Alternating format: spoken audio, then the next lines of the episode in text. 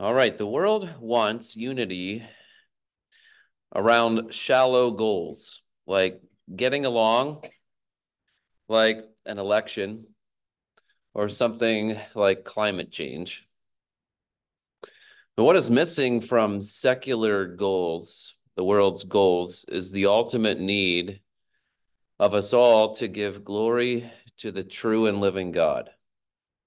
If you watch football, you'll see at the end zone on most fields are printed these words, "It takes all of us." And the other end says, "End racism." However, if you were to put at the end zone, "Give God the glory due his name," it takes all of us. Like, that would not go over well. It would not be very popular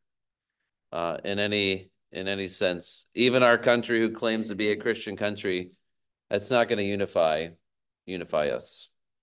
Because the world, and I looked at some poll from New Hampshire of the Republicans in New Hampshire that were, I guess, voting yesterday. What percentage of them claim to be born-again Christian or evangelical Christian? And it was 21% said they were, and 79% of Republicans that voted said they weren't. Like, well, that may or may not be accurate, but the vast majority of people around us, especially in New England, don't even claim to be born again or evangelical. So the goals that our part of the country has are going to be different than Christian goals. Yeah. When we gather as God's people, we have this goal in mind, and we gather Sunday, Wednesday. What is our goal? We're giving God glory. We must worship God with how he has prescribed. We can't worship God how we want. That takes careful preparation and attention to his word. So what we see in this Old Testament passage is the preparation for giving God glory.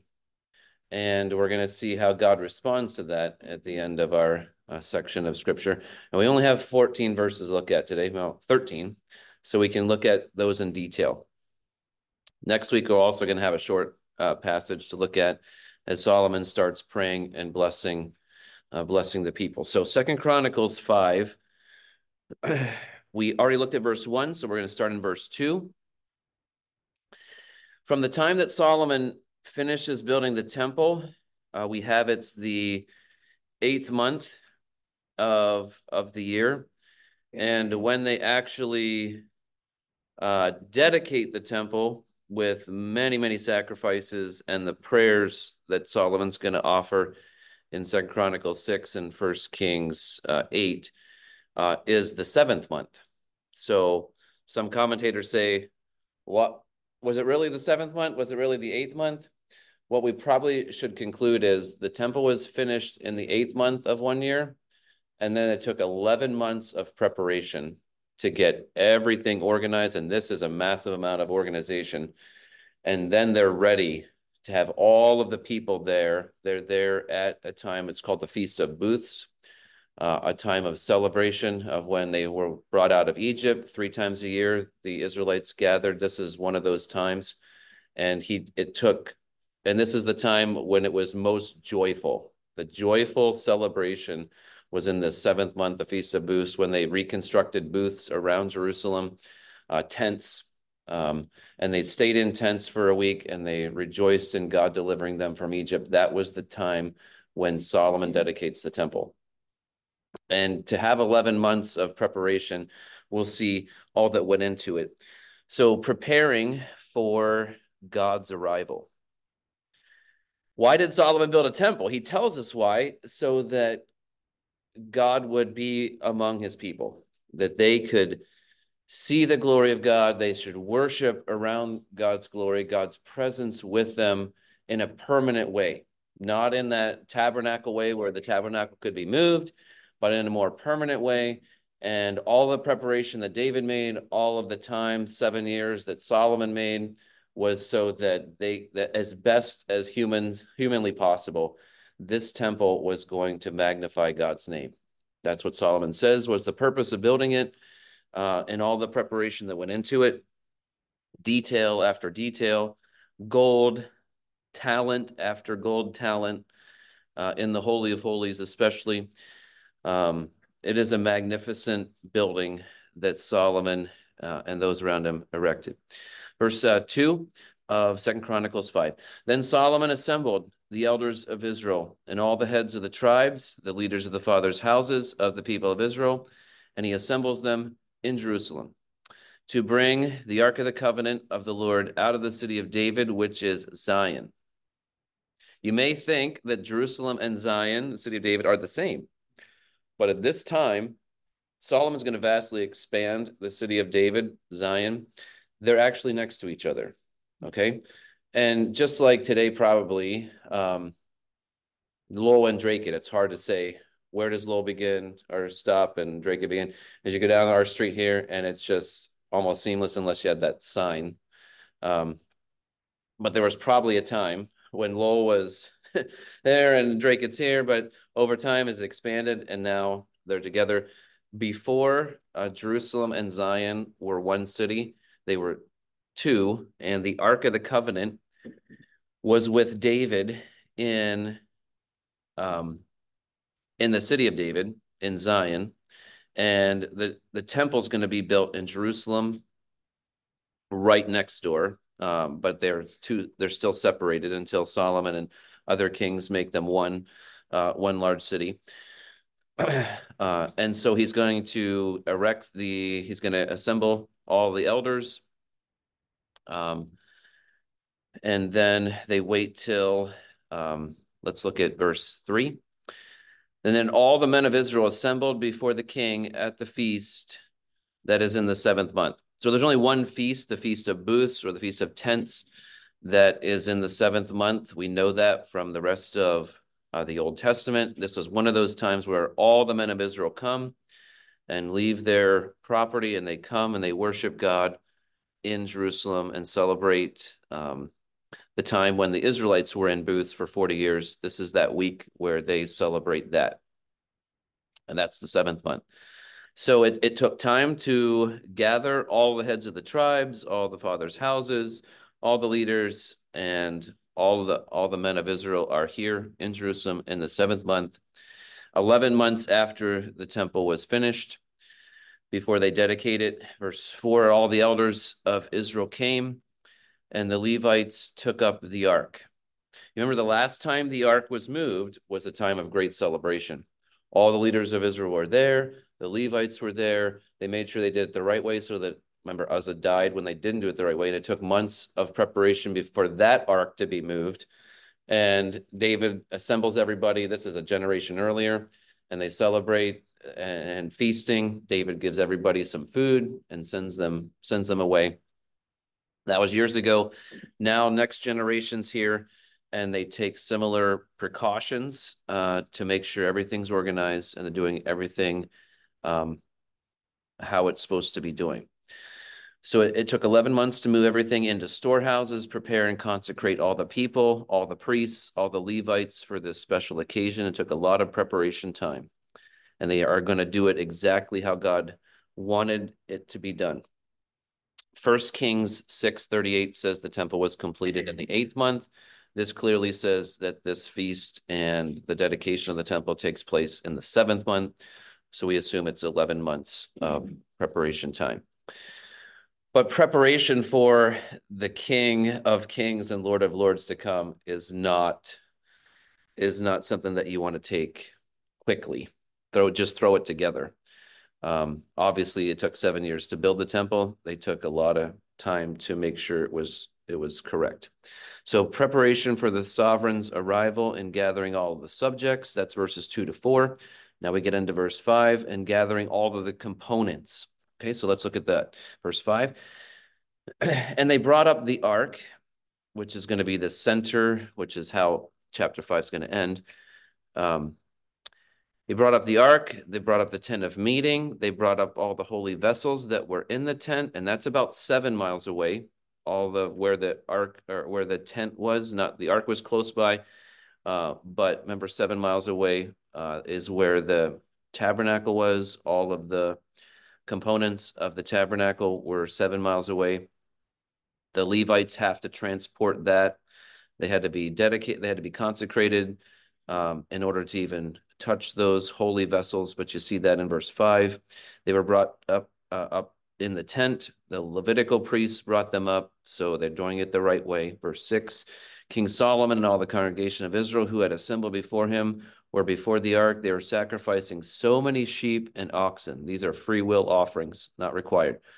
Sacrificing so many sheep and oxen that they could not be counted or numbered.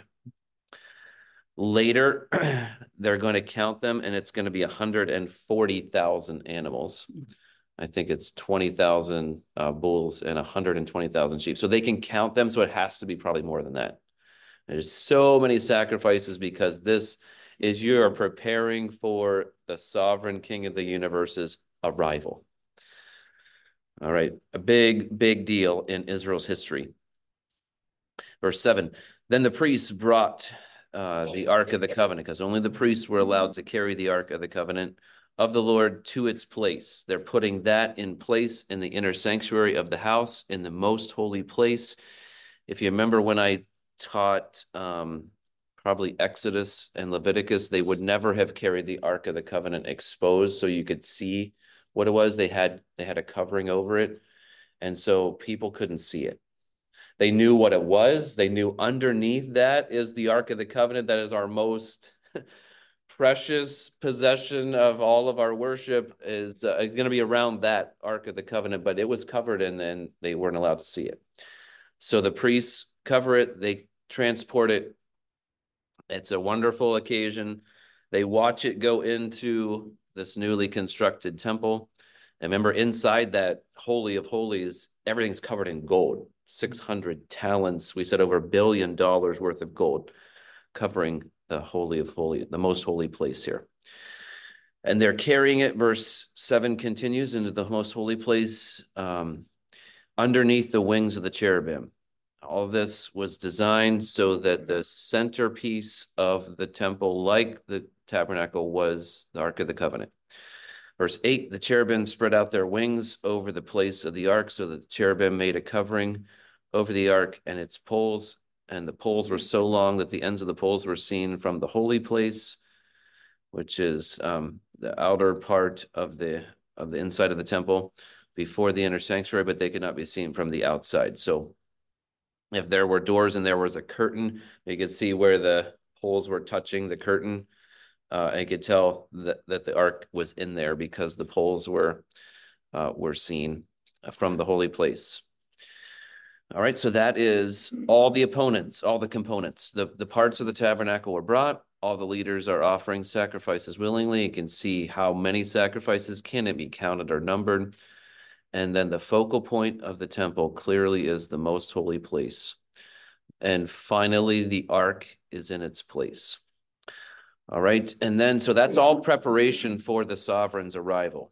All the subjects are there, all the people, all the components are there, the pieces of furniture, and now we get into verses 10 through 14. What are we expecting? We're expecting God to arrive. And that's what we get in verses 10 to 14. In explaining what was in the Ark of the Covenant, nothing's in there except the two tablets that Moses put there at Horeb, where the Lord made a covenant with the people of Israel when they came out of Egypt. So the only thing inside of the Ark of the Covenant are the two tablets of stone that Moses put there. You may remember that a few other components, like the urn of manna or Aaron's rod that budded, that's Exodus 16 about the manna, and Numbers 17, Aaron's rod that budded whenever he was thought to not be the only one that God spoke through, and God distinguished between Aaron and Korah, Dathan, and Abiram, and others that challenged Aaron's leadership as priest. That was all put to rest when his rod budded in Numbers 17. Both of those, if you read them, it says that the urn of manna and Aaron's rod were before the ark. So it doesn't say that they were inside the ark. You think of how big the Ark of the Covenant was, it's likely that the rod wouldn't have even fit in there, but they often transported them together. So they kept those three, the Ark of the Covenant, the urn of manna, and the budding rod together, so that they transported together. They were in the holy place together. But by this time, we don't know what happened to the urn of manna. We don't know what happened to Aaron's rod. And it's not like they're, hey, who has Aaron's rod? It's likely for that generation, the generation that came out of Egypt and questioned authority. Anytime they could question authority, well, we have Aaron's rod that budded. Aaron is the high priest. No one can question that. How does God provide? And until, and they have that golden urn of manna to remind them of how God provided. But at some point in the 300 years or so after that they don't have, 400 years after, they don't have it anymore. And I'm assuming they don't need it anymore because they would, they don't have it. All right. So that's Exodus 16, Numbers 17, where you see those two other things were mentioned with the ark. Verse 11, and when the priests came out of the holy place, for all the priests who were present had consecrated themselves without regard to their divisions. Remember the divisions that are mentioned. I don't remember where the divisions are mentioned. There's 24 divisions. We know Zachariah, John the Baptist's father, is part of the 21st division, I believe, that they took 2 weeks at a time and were there ministering. And so they took turns, and there were divisions, 24 divisions, but all 24 divisions are present here. It doesn't matter if it's their time of year to serve. They all are here, consecrated themselves, because you can imagine if you're sacrificing animals without number, you're going to have priests without number. It takes a lot of manpower to sacrifice animals, get them on an altar, burn them up, remove the remains, another animal on the altar, and it's just constant. That was what was going on while they're consecrating this temple. Verse 12, and all Levitical singers, so not just the priests who are doing the sacrifices inside the temple with the altar of incense and outside with the animals. You also have Levitical singers, Asaph, Heman, Jeduthun. I think you'll see Asaph and Heman in the Psalms as writers of some of the Psalms. Jeduthun and their sons and kinsmen arrayed in fine linen with cymbals and harps. So they got instruments. Lyres stood east of the altar with 120 priests who were trumpeters. So we don't know how many people were in this choir and the orchestra, but we know how many trumpeters there were. So imagine 120 people with trumpets. One trumpet's loud enough, but you put 120 guys together that are all playing the trumpet, it's pretty loud, okay? So they've got sacrifices going. They've got all these priests serving with the sacrifices. Then you have singers and an orchestra, and then you got trumpeters and singers here. In verse 13, it was the duty of the trumpeters and the singers to make themselves heard in unison. So what are they saying? This is the focal point of the passage. What are they saying? In unison, they're praising and giving thanksgiving to the Lord. And when the song was raised with trumpets and cymbals and other musical instruments in praise to the Lord, and here is what they're saying. The Lord is good, and his steadfast love endures forever. As you read through the Psalms, you'll see many of the Psalms have this at the beginning and sometimes at the end as well. This is the theme of many of the Psalms that Israel would sing throughout their history. And as they gathered to worship at the temple in unison, regardless of their 24 divisions of priests, regardless of who's the singers, who's the musicians, who's transporting the ark, who is offering all the sacrifices, everybody is together. And if you were to listen to them sing and praise the Lord, they're saying, God is good. His steadfast love endures forever. Very powerful unison praising and thanking God. Why are they praising God? He's good. And his steadfast love endures forever. What has Israel had to endure to get to this place? They've had to endure captivity in Egypt. for 400 years. After they conquered the promised land, they had 300 plus years of judges where sometimes they were in freedom. Sometimes they were slaves of Midianites and Canaanites and other people that were taking their food and causing them to worship Baal. And then they had to endure King Saul's reign of 40 years, where he is killing priests at times whenever that those priests were helping David. And the Philistines conquer at Saul's death and kill their king. And then they've got David, who is constantly fighting. And finally, after hundreds of years, they have political rest. They have spiritual rest. How David's kingdom ends and Solomon's begins is a time of unity, of land, unity, of focus. And they're able to, at this point in their history, to have all the promised land conquered. And they're able to focus with all those people in one spot. They're able to say, the Lord is good. His steadfast love endures forever. Unfortunately, this unity doesn't last long. It just goes downhill from here. It's sad, but we can learn from it. How does God respond to this unison, this unity, this praise, this worship? Emphasizing in verse 13, the house of the Lord was filled with a cloud. Now, if you knew your history, you would remember how God led and protected Israel in the wilderness for 40 years. It was the cloud. It was the cloud that protected them from the Egyptians at the side of the Red Sea. It was God's presence that all of Israel tented, gathered around that cloud. And when that cloud moved off the tabernacle, oh, it's time to travel. And they wandered around for 40 years, but it was God's cloud, his presence, that was the focal point of Israel, of humanity, and they worshiped around that cloud. How do we know that the Lord is pleased with our worship? And Israel knows that God is pleased when he comes, and him coming is a highlight of all the Old Testament, that he comes, and he's the earth, or the place on earth here, the temple, is filled with this cloud, so that the priest could not stand to minister because of the cloud. For the glory of the Lord filled the house of the Lord. If you compare this with the end of Exodus, Exodus 40, when they finished constructing the tabernacle, a very similar thing happened. That was the tabernacle that was ready, that was temporary, and that was a smaller group of people. I'm going to assume this group of people is much bigger. All of the people in the promised land, the men, are here worshiping. So when a unified group of people focus on praising the Lord for his goodness and his steadfast love enduring forever, it is a taste of heaven on earth.